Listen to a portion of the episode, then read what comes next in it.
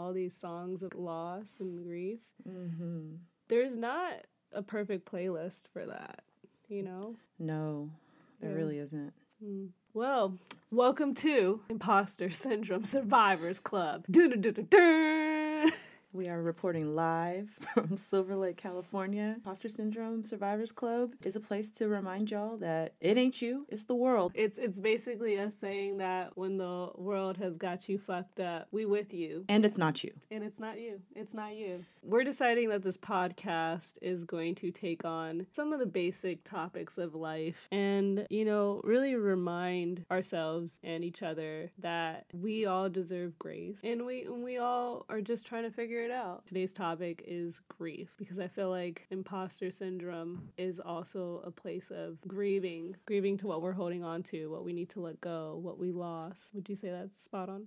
Yeah, I, I, I totally agree with you. And I, I think this is space of mourning. I was on a YouTube video. It was about how Black love is dead. There was a really beautiful comment, and it kind of talked about love and how love is actually this space of acceptance in the various ways that we, we rebirth ourselves in our life. Mm, yeah. You know? I just want to go back to the part. Who's saying Black Love is dead? This is brother named Oh. JD something. Uh oh. Is his name Rashid Rashad? No. Is it a Hotep thing? No, he's actually uh, not Hotepi. It's interesting to see these brothers that are getting hundreds and thousands of YouTube likes because now they're using specific language that was crafted by black femmes. How do you feel about that? Yeah. Yeah. Yeah. Yeah, which that's a whole different other Of conversation. subject. Let's introduce ourselves. Okay. My name is Justice Served, aka Pastor Juice, aka Lemon Pepper Stepper number one. Uh, I am feeling angelic Mm. and I'm feeling fulfilled. Is that a fulfilled? Is that like adjective ish? Yeah. Fulfilled. Yeah. That's dope. And uh, sad. Yeah. Okay. Yeah. Thank you for And my pronouns are he, him, and bitch ass nigga. I can't with you.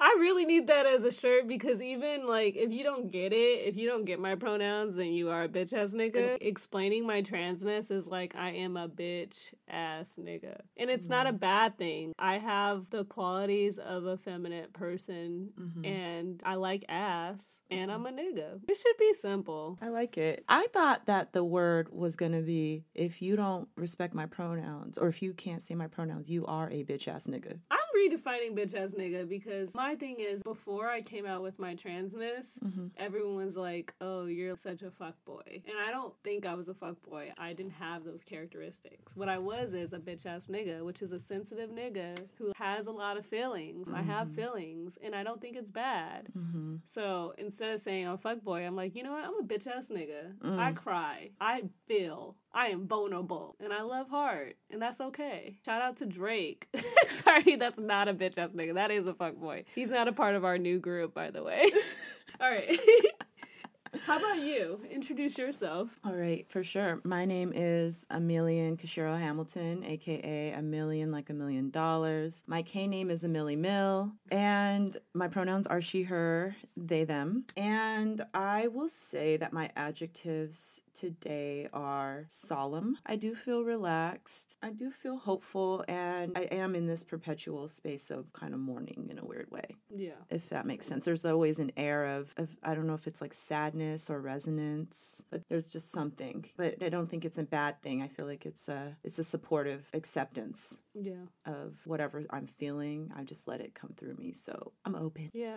I feel open. I'm uh I'm definitely grieving. Yeah, I've been grieving for the past um if we're gonna talk about Survivors Yeah, Club, I feel like I've been grieving since 2019 for sure. Mm. It's just like a state of grief, but it's worked its way in many ways. The reason why we're talking about grief is because a dear friend of mine passed away and I'm experiencing grief again and I'm also experiencing knowing the knowledge of grief, not used to it, but knowing what's happening. I can feel very closely how, you know, others in this person's life are going through it and really feeling more of an emotional connection. And then I also have sort of been feeling a little useless. I was just telling Amelian, I feel like life is a party where, like, man, you remember at the party you had B.I.G. and Tupac and all these people showing up. Now, these are all celebrities, but like for me, it would be like my dad, my grandma, my auntie, like cousins, and they were all at the party. And now you're like at the party, and there's a bunch of people who have left, which mean, really means they've passed. And I feel like I'm at the party where now you just have like a bunch of drunk idiots. Some of them are really sweethearts, and they're like really setting the intimacy of the party. Shout out to my dear friends, family. And then part of me is just like, but all these other people were smart enough to not go to go home you know what i mean? Like they're not here. I feel like i've been at the party of life too long and it has me thinking about depression and suicide and all the things that i usually normally think about but in a very deeper spiritual way almost in a way of like transcend transcendence you know? Yeah. like i'm thinking a lot about what does my life look like before i transcend Mm. and I've never really thought of death that way. I think I thought a lot about grief as someone else's loss. When my dad died, I was like, oh, we lost him. He's gone. But now I'm thinking about the part of myself that's been lost since that. And that's just kind of changed the way I think about grieving. So, yeah. How do you think of grief? Well, can I ask you before I answer that? What were you doing before that you're trying to do differently? Yeah, it's just the paying attention and slowing down and being in tune. And I lived in Los Angeles, recently moved to New Orleans, and before I, you know, left was before I grieved. So I was just moving around a lot and not really making really deep connections and and really saying I love you. Like I now tell anyone I talk to, including strangers, you look good, I love you, have a good day. Because it's so much more important to change my spiritual body into being a body of love. Because I only have this one life to share that love versus before it was kind of just confusion and disarray. If that makes sense. Mm-hmm. Yeah. Yeah. When I had my loss, there was no right way to grieve, and I now feel like grieving is almost like meditation. It's like you can take a moment of your day to grieve, you know? Yeah. Yeah. Yeah. Yeah. Thank you for sharing that. But uh yeah, I know. How do you how do you feel like you've been defining grief? I have been defining it by acknowledging it and accepting it. And then when I had actual spaces of of actual loss, not to say that I hadn't experienced loss growing up, but I had not really even been to a real funeral until I was in my 20s. Even my grandfather's funeral I didn't go to. It was in Louisiana and I was in Vegas. And that was really the first time I experienced loss It was my grandfather and I never knew my my grandparents who passed away on a real personal level. So catching up to that even visiting Japan in 2019 and visiting their graves Mm. was like, oh, there's this thing that I had never had a chance to do but has lingered inside of me Mm-hmm. when I was in Tokyo and I finally met them Mm-hmm. in the spirit. I didn't meet them. My grandmother when I was very little, but even with my identity and my job and just being able to feel how much is shifting and changing, I've just come to relationship with it as something that is eternal. And I think it's helped me cope with suicide because I did have like suicidal ideations, specifically in my 30s, and my life really changed.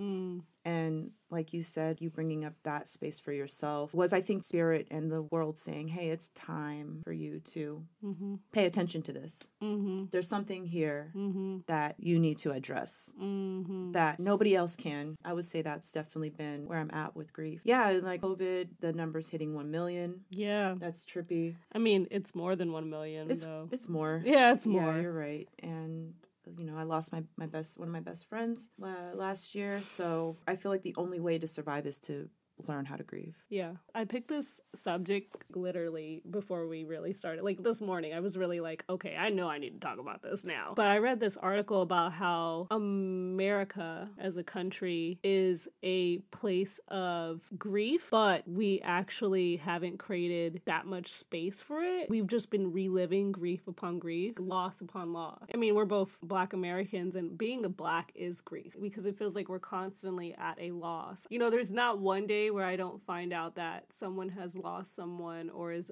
about to lose someone and they are a person of color. You know, now we're in this pandemic and I'm trying to connect to other people and, and really express the grief. Yeah, I I was speaking at a funeral when I was nine years old. I can't even remember which one. I think it was my grandma's funeral and then my aunt, great aunt's funeral. And like, Wow. I know how to speak at funerals. Like, it's something I think about weirdly Wow. and uh, I spoke my at my dad's funeral. And at the end of the day, there's too much to say about someone you lose, but you can still remember the feeling. And so I've been trying to recently express to my friend's mother the feeling of grief because I feel like everyone thinks that it's a solitude thing, but we all go through the same feeling. We all went through a pandemic. You know what I mean? Like we all feel like we're in mourning. We either lost a job, an opportunity, someone we love or we're in a relationship with. And in it, we were all just like, eh, how you doing? Oh, pandemic. You know, like we didn't really talk about it. And that's scary. I don't know. We talk about the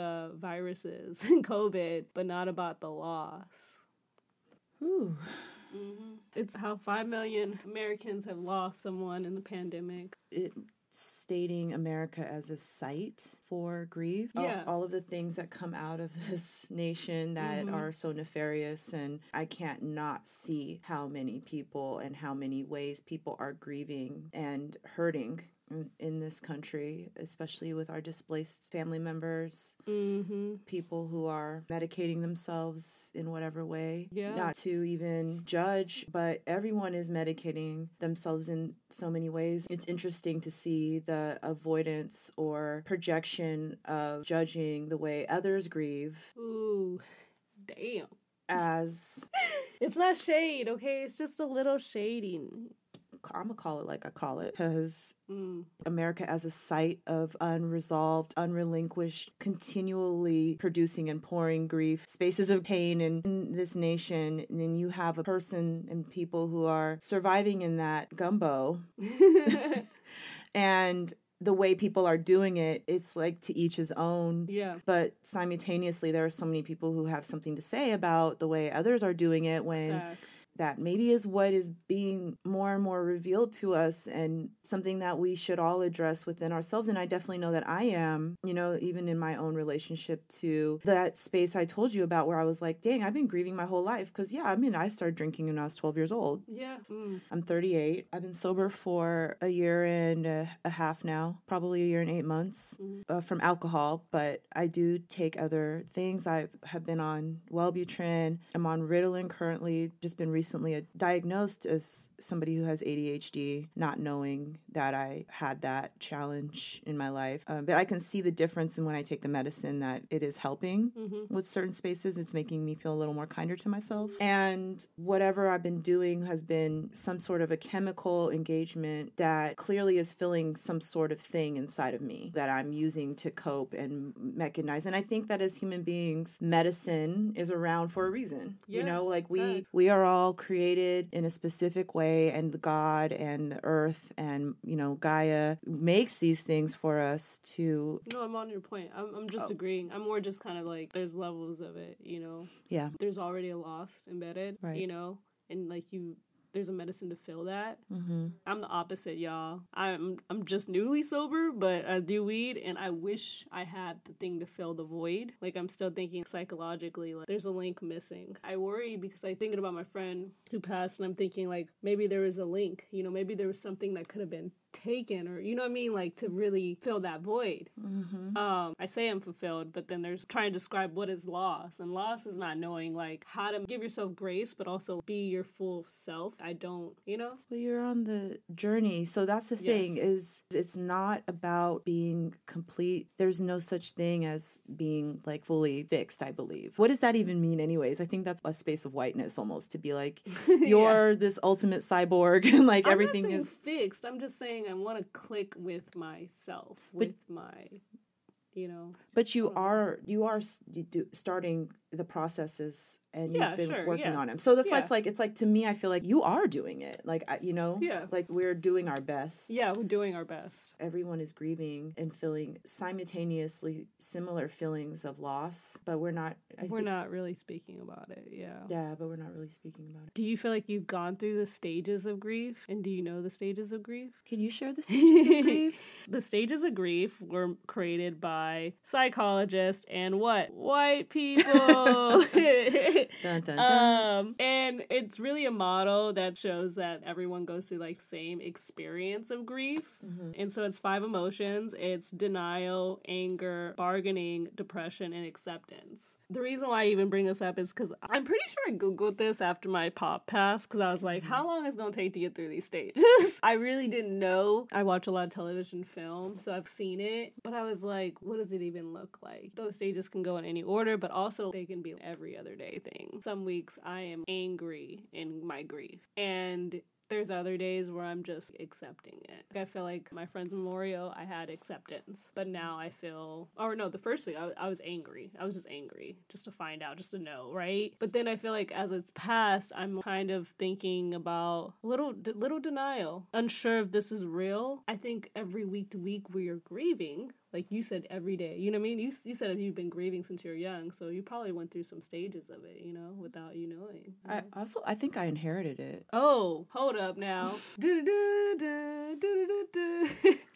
that's real Mm-hmm. Oh, that's real. And how do you feel that? Or you know, I love my mom and dad, but I was born into two people who found shelter in each other from mm. their own f- familial dysfunction. Growing up in that, and I've yeah. seen my parents uh, go through pretty extreme spaces of depression mm. as a mm. child. Yeah. And I didn't correlate until I was an adult that there was some things that were not necessarily mine that I was born into. You know, and we do inherit trauma yeah. from our ancestors and especially like we're both as descendants of slavery. Yeah. You know what I mean? I think oh, there's, there's, no way we didn't. We, there's no way we didn't. Yeah. There's no way. I get very upset about the history of meme culture that exploits um, when I say ADOS, I mean American descendants descendants of slavery. Say it again. ADOS, um, American Descendants of Slavery. That's a whole kind of controversial group, but um, I'm with that language. I get upset about the ways with which ADOS who are displaced or doing drugs or other things are depicted or used in like meme culture or viral culture of digital culture mm. in that exploitation of a space to make fun of crackheads, crack,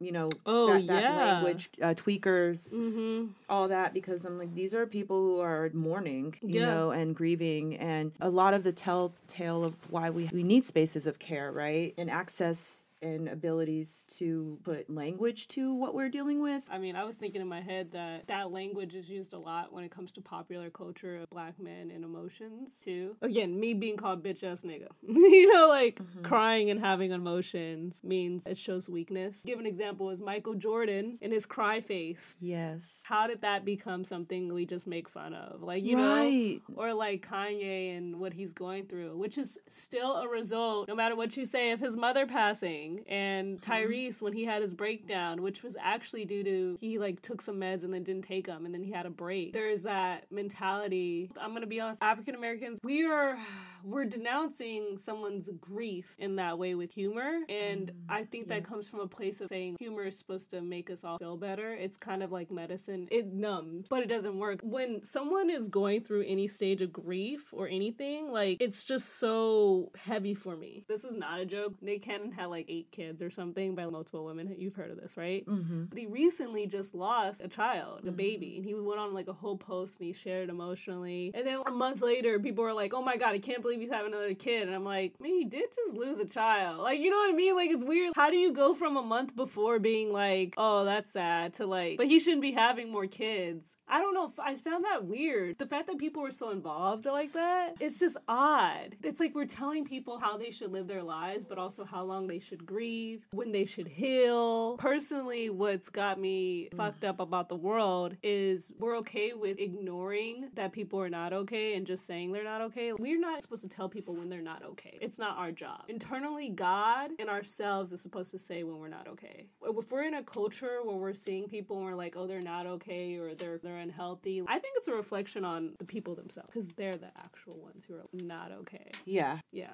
Yeah. It's a projection. It's a projection. Yeah, you just said that yeah, it's protection. Everyone has their own medicine and their own thing. I've been experiencing people going through their grief and their trauma, and I'm a person like, just talk to me.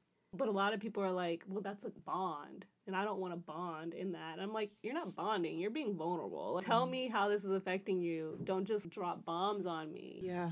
Yeah. If you think about the whole staging of grief, feeling like we're not going through it together, to do it alone, to be strong. That's the white man shit, you know? that's the white man.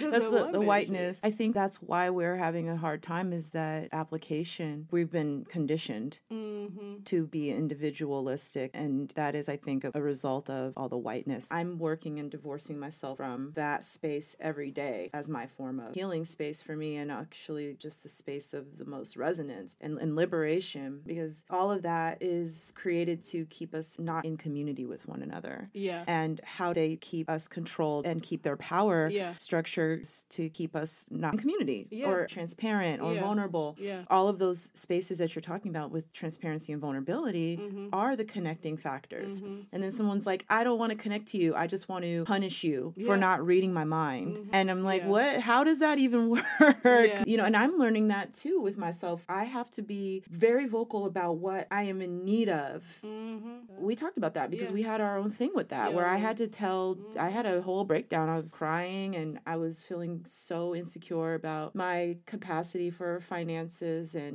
business. And I'm learning how to be a better person in that space. But I had to really come to justice and even in community with my mom and dad and just like Yeah. be like, hey, like I need help. Didn't you like feel better? Oh my- That's two- like the point. That's the whole It's point. The point. It's Just do say it. How many people are like, oh my god, they have all these internal issues and da da da, da," and then they don't say anything. You just gotta be nice and connect. If you're just nice and you connect with someone, or you're just vulnerable and you say, okay, this is how I feel, you're not automatically gonna be hit with the wall or the no or the rejection. One thing that grief has led me to believe is God is always, always in the corner of what you're trying to fight. I don't know if I lacked a certain vulnerability before my pops passed, but I for sure feel like I'm more vulnerable. I mean, like y'all, I'm a baby. I'm a child. I just want to hug. I'm a puppy. I wanna, I wanna love and pet. I don't care who you are. And as someone who's been thinking about God and how God works in these most mysterious ways, I've been thinking about excess. Grief reminds you of how much you have and how much you have in excess, and like how you can give it away. You can give stuff away. I think about that constantly now because transcendence, my body and my spirit is just like a vessel. Amelian's been trying to teach me about minimalism for like the longest, but it, it finally occurred to me that the best way to deal with healing and grief is to give and to give whatever you don't need, whatever you're just parting with, because that's the best way to clear your mind and clear your soul. You just gave me some clothes, and I'm like, all right, I'm gonna have to go home and give some clothes away. I'm figuring out that the best way to connect is also to give, is to give word, give spirit, give love. I'm gonna take on a pastor who told me make deposits, y'all. That's the best way to work hmm. in grief. We live in a world where we're just making withdrawals from people's energy and pocketbooks. We're not holding people and making deposits and making sure they're all right. And I kind of want to be like an annoyance, anno- anno- annoyance, annoyed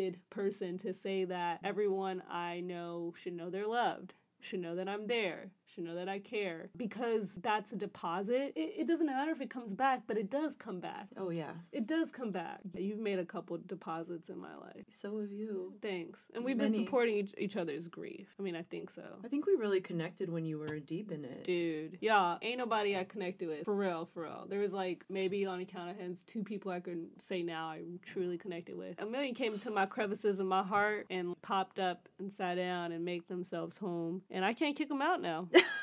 you know, you. I'm at rent control. Yeah, you have rent control. You do have rent control. They don't tell you that when you're going through grief, you're mostly alone and it's mostly quiet. It's just a deep place. It's a really deep place. Everything feels muted and out of reach. If you guys know camera lenses, but like you zoom in and it's foggy, mm-hmm. that's how it feels when you're in it. And sometimes it still feels like that. And I feel like there's only a particular people who could give me a call and just like take me out of it. I feel muted right now. I feel yeah, I feel out of whack. Not like with myself. Oh god, y'all. I'm selfish. I'm feeling good about justice and God. And I love to see it. Here for it. But about this world, yo? Is the world grieving? Are we losing it? Are we losing our touch? I think we're gaining it. We were out of it. Hold up. Talk about you're not an Afro pessimist. I'm an Afro optimist. That's an Afro optimist. ding ding. Actually, let's coin that. Write that. down. yeah, we need to write those things down Where's my sticky notes? Um, because it's true. she loves a post-it. yeah. I'm. You know what? I'm gonna say that I will renege. I don't know if I is that appropriate word.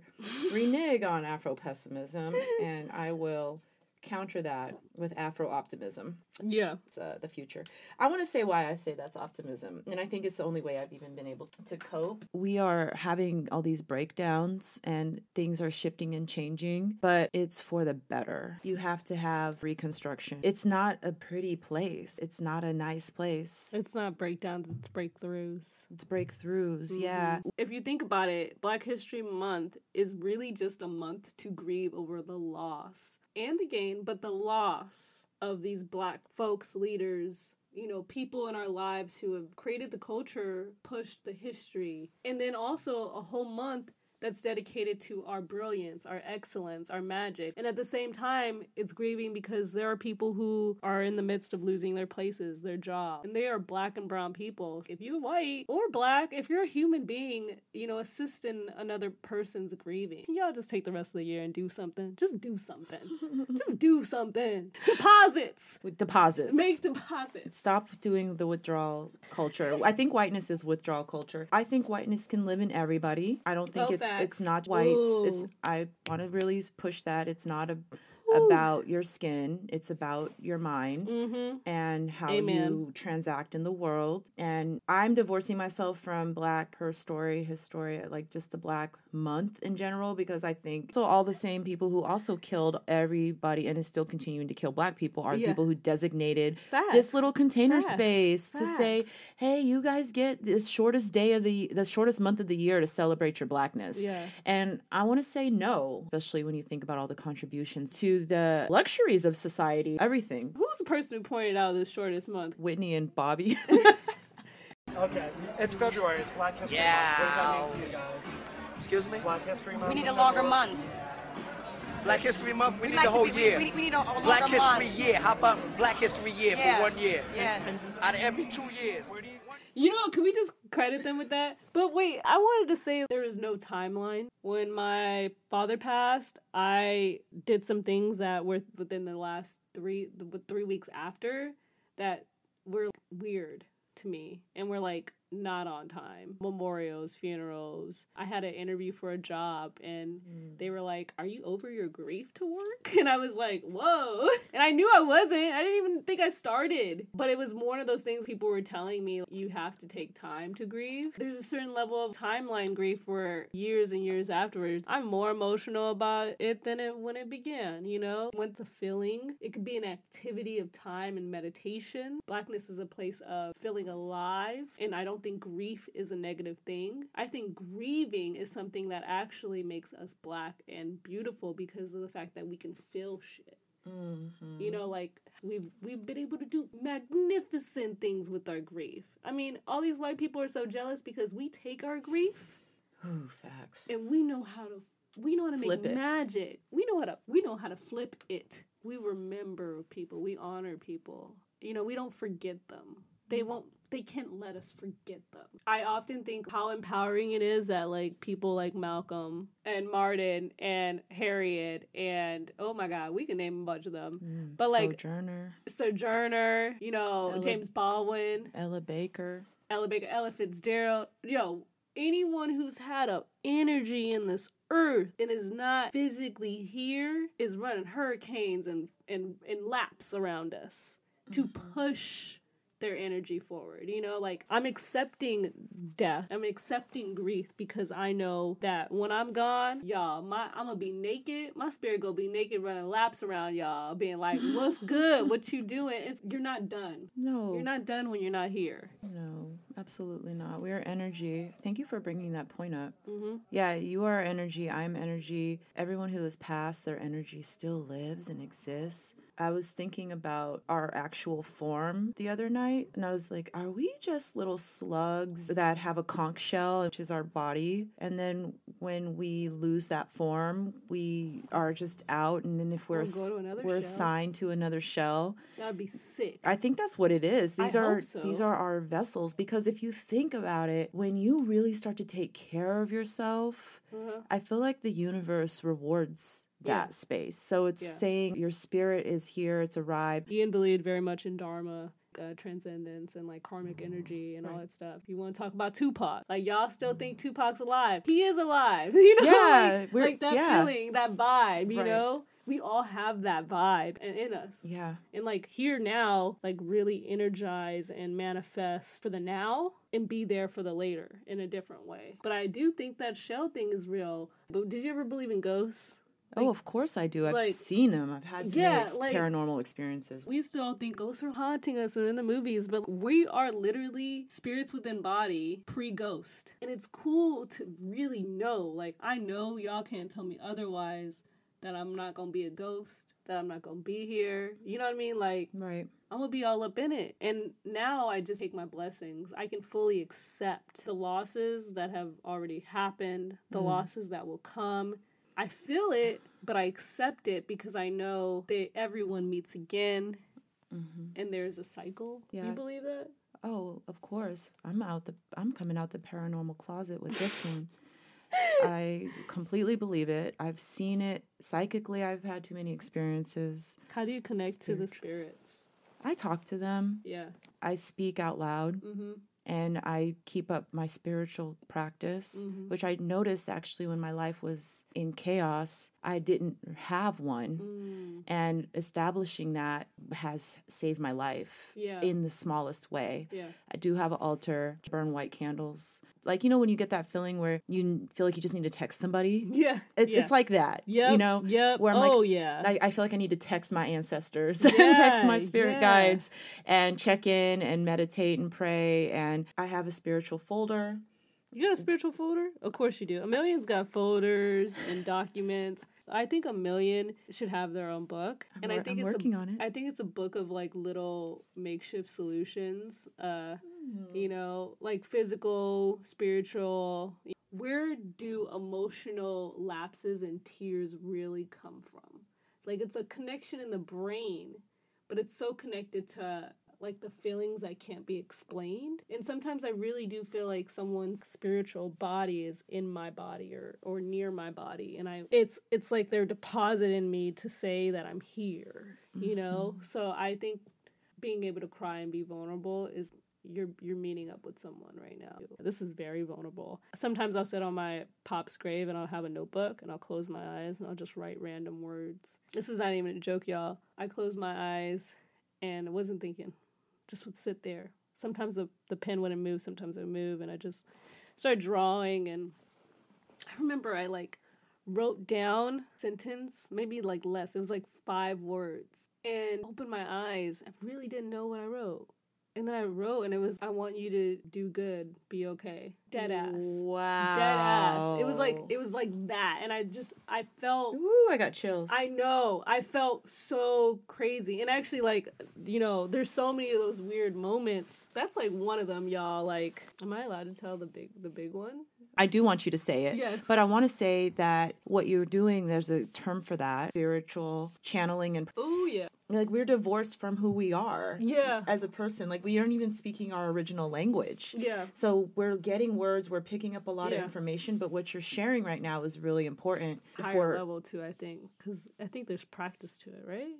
There's practice and also I think there has to be allowance because Yes. because there's a lot of fear there. There's Yeah. people are scared of ghosts. Yeah. They're scared of what they don't understand. They're Mhm. scared of the paranormal. Mhm. Whereas like if you actually surrender, Yeah. it is it will help you travel through grief. Yes. Yeah. Um, yeah. Are you going to share the big yeah, one? no, I will. I will. Um, I first want to say something. If you're black or brown, there is a simple practice to like connect with ancestors that someone parted to me, which is, and it's so. This is the reason why I take baths, by the way. My friend told me it's the rarest times where your body is rested, so your spirit is enhanced in water, like we all are. And if you think of the mm. womb, kind of makes some sense. Spiritual baths are it. That's the time when I think the most about what I need to do for my day, my life and loss. I come out of it feeling heightened. My big spiritual moment.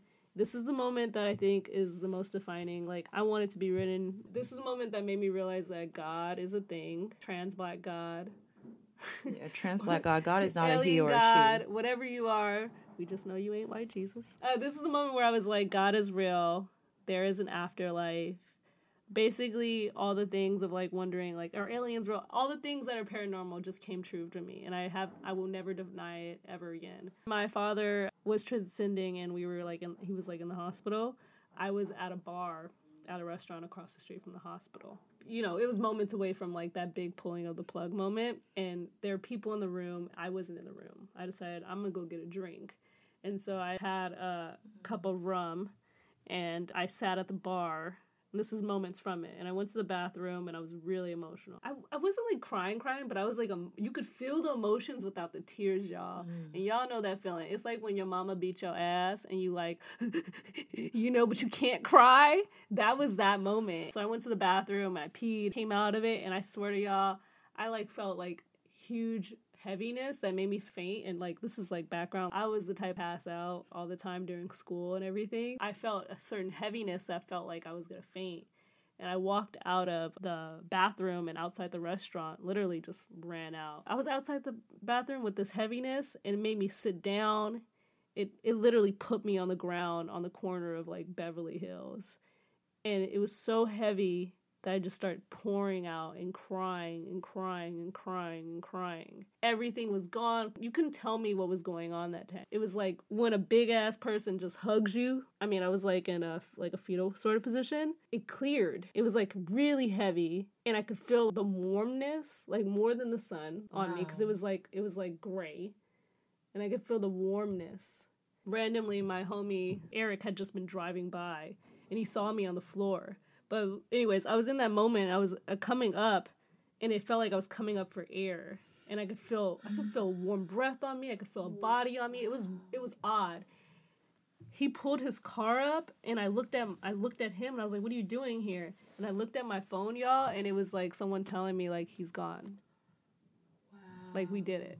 In that moment, I just knew. I just knew. I had already had a little spoken word with my pop in Transcendence, but feeling that physical, spiritual energy. And by the way, that feeling has happened at the most random time since then. It's not been that heavy because I think that nigga was like, all right, that's a lot of love. We gotta give you the biggest hug, you know? I've had moments of spurts of sobs, of warmness, and I can't explain it. I felt on a different level than most people because I can tell people haven't gone through that. I have a friend, dear friend of mine, who lost their mother. They were telling me they kind of had similar things with them, but like their body, like even their language, the way they feel, feels different.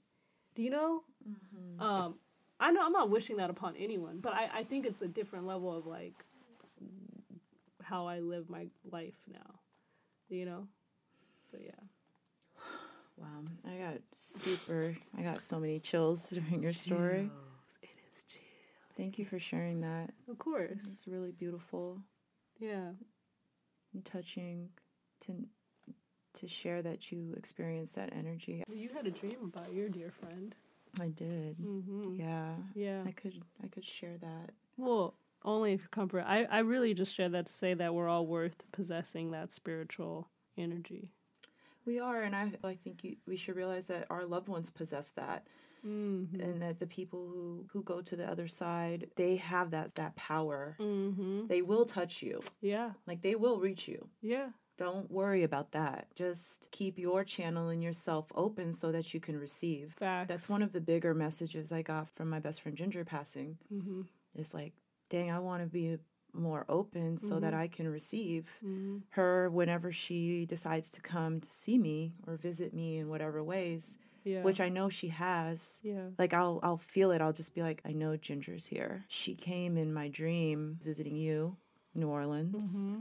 This trek voyage I did last year was more about like visiting like familial sites and connecting with people who I love and that familiarity. So since I was in Louisiana, my my dad's side is from Monroe and Ruston. I want to go up there, by the way. Yeah, let's go. Yeah. Let's go. So the night before I went, I had a dream about her and it was trippy. I saw her at this table and she looked like she would have if we were in her Harlem apartment talking at her countertop. Her hair was straightened out. She had a gray sweatshirt on and she was just sitting there and it was a very resonant conversation. She was really straight faced. She was one of the most straightest, realest, rawest people I've ever met in my life. Mm. And I could feel that. Mm-hmm. I remember leaving that and I was like, whoa. So when I was driving, I called him. I like shared what had been told to me. He, it was like tripping him out because it was it was something that nobody would have known. Mm. But when we had that discussion, we had another follow up call, but he was like, the feeling has lessened. Mm-hmm. Yes. He was like, I don't feel that around my heart anymore. And and maybe she was like wanted to prevent him from going to the hospital and from, you know, thinking there's something yeah. internally wrong with him when it was just his Mhm. his space of grieving. You know, like it wasn't something that I I don't know, I just was getting that message. No, no. And that's real. Imposter syndrome is a place in which we're trying to learn to trust the identity. Our identity is metaphysical. Like we have Mhm. ancestors, we have history, we have pain, we have trauma, but all of that is also profound soul, Yes. you know, and like trusting our soul and the connection, right? hmm It's another channel. Yeah, it's another channel.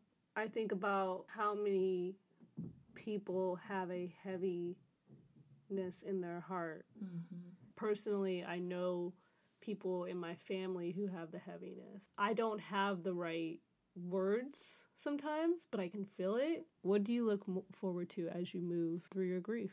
I look forward to a world where we are more in our freest selves. Um, I think that's really a big part of people connecting into who they truly are and their purpose and being able to be in community with that space Yeah. of resonance. Like, Yeah. not the imposter, not the representative, yeah. not a performance artist. form. True form. And what does community in the future look like when the more of us are in true form? World peace. Peace.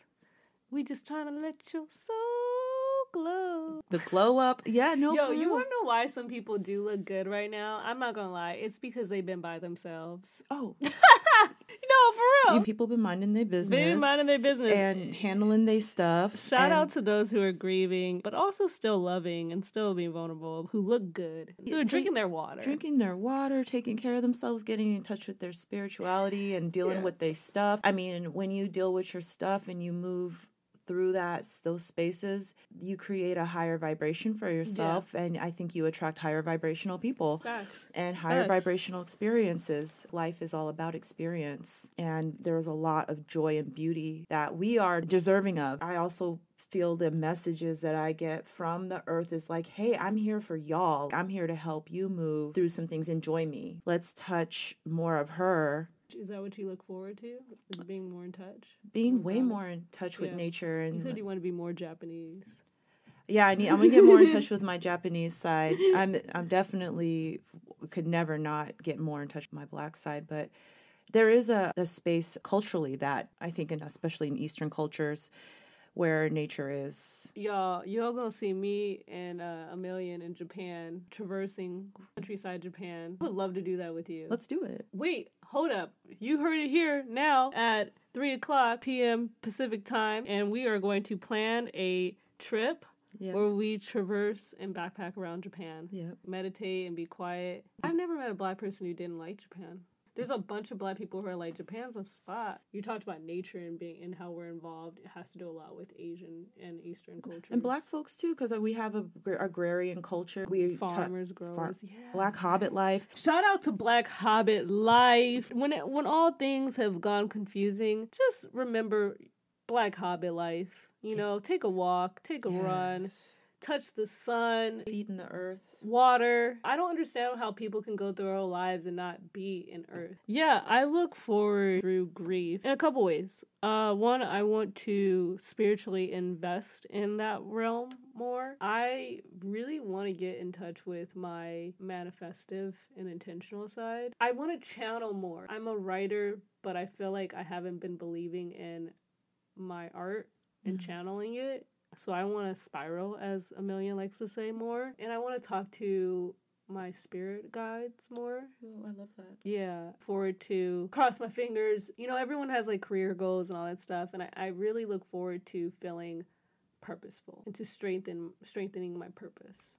My biggest challenge right now is to believe I have one Mm.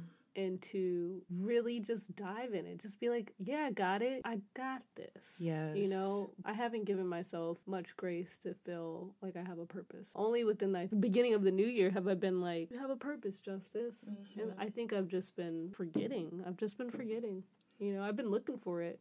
And I already had it. God already gave me a purpose. It's already here. It's already here. Oh, it's on the stove. It's cooking. It's cooking. Everybody remember that. You don't know where you're gonna be in five years. Yeah, but it's on the stove. It's on the stove. Yeah. It's it's on a sim. prepped. it's on a simmer. It's prepped. Uh, my grandma always tells me when you're really ready, just know cut the stove on. I like that. Yeah, Cut the stove on. because it's cooking. You it's know, cooking. that's the idea, though. Even in your darkest moments, just know the stove is cut on. It's on a high heat, but it will pass. Yeah, I really love what you had to say about that because that is already purposeful. Whether you can see where you're going to be at exactly or what it is going to unfold to, it's already unfolding. It's a really hard time out there for people, but just know that there's a really big lesson in that space and it's a challenging space to get through. But when you're on the other side of it, man, I'm telling you, there's some mm-hmm. beauty waiting for mm-hmm. you. there's beauty in the foggy and there's beauty in the clear. Yeah, an element I would suggest in terms of grief, I think, is water. Be like water to to maybe like think about that element when you're in that space of that thickness or that fog. I want to read this quote. Is Yeah, that cool? please do. My friend Billy. Shout out to Billy. What up, Billy? Billy's dope, but he's also helped support sisters. He he did the logo design. Billy has been doing I Ching. What's that? I Ching is a very ancient art form that comes from China. It's a spiritual channeling where you use coins or you can use certain sticks. You shake the coins and you ask a question. He pulls the coins and you get certain numbers and then you look up what they mean. Mm-hmm. I've had I Ching done on me twice. Actually, both by designers who have supported sisters. Oh, nice. Deborah, who did the Mount Reparations mural, did a beautiful I Ching session with me. And then Billy, who designed our logo, he did I Ching for me la- the other it. night. It. And it was really trippy because me and Billy and I had just caught up after not talking for a really long time. Mm-hmm. And he was like, I've been doing I Ching. You want me to do I Ching on you? And I was like, hell yeah. so I had a question about fear. Number 29 came up, which is precipice water. I'm always talking about water. This woman, Love person, talking about Um, water. has So, so much water in them. so much water. hmm drowning. Fear of water I've faced. I have a YouTube video coming out about that. But so I want to read this this like section because it talks about danger, and I think grieving and fear are definitely correlated to maybe an idea or projection of danger. Yeah, absolutely. Through repetition of danger, we grow accustomed to it. Water sets the example for the right conduct under such circumstances. It flows on and on, and merely fills up all the places through which it flows. It does not shrink from any dangerous spot, nor any plunge, and nothing can make it lose its own essential nature. It remains true to itself under all conditions. Thus, likewise, if one is sincere when confronted with difficulties, the heart can penetrate the meaning of the situation. And once we have gained inner mastery of a problem, it will come about naturally that the action we take will succeed. In danger, all that counts is really carrying out all that has to be done thoroughness and going forward in order to not perish through tarrying in the danger. Mm. And reminds me of what your friend Ian said the quote about kindness. Mm-hmm. Danger is always imminent. Mm-hmm. That we're humans, we're always going to be in some form of danger, which is why mm-hmm. we have to engage in fear, right? And why grieving is almost like the body releasing that space. That I just love that if you are sincere and true, it is really the key surviving and not drowning in all of that is around us. So just remembering that space of kindness and compassion and um, trueness and realness, you know? That's really nice. That weirdly reminded me of a moment I actually had with him, like some of that quote, which is weird. Whoa, that's trippy. Yeah. Well, mostly because I just think of uh, you know when you guys are at the party, the the party of life, full of people, and you're trying to get through the crowd, and someone takes you by the arm or holds your hand and pulls you through it. that feeling. That was that was Ian, and he was like, "We're just gonna get through this." And you're trying to get to the VIP area, or you're trying to get outside for a smoke. That's the party of life, and we all need one of those Yes. someone to like pull us through the danger. Spirits do that. Physical people on this earth do that. That's a really great quote quote for me. Realizing like we're all have someone who's taking our hand or who's holding us through the crowd. the deposit. hmm Facts. So go grab somebody's What hand. yeah, so go grab. And I'm also gonna take Ian's quote and keep saying it because I feel like it's one of my favorite ones. Yeah, so manifest, little manifestors. You know? Manifest little manifestors. Yeah, we got this. Thank you for picking this topic. I feel uh, a Yeah. weight has lifted. How do you feel? I feel great. That's great. Yeah. Thank you for listening to Imposter Syndrome Survivors Survivors Club. where the world has got you fucked up. But we're here to remind you it's not you, Not you. it's The, the world. world.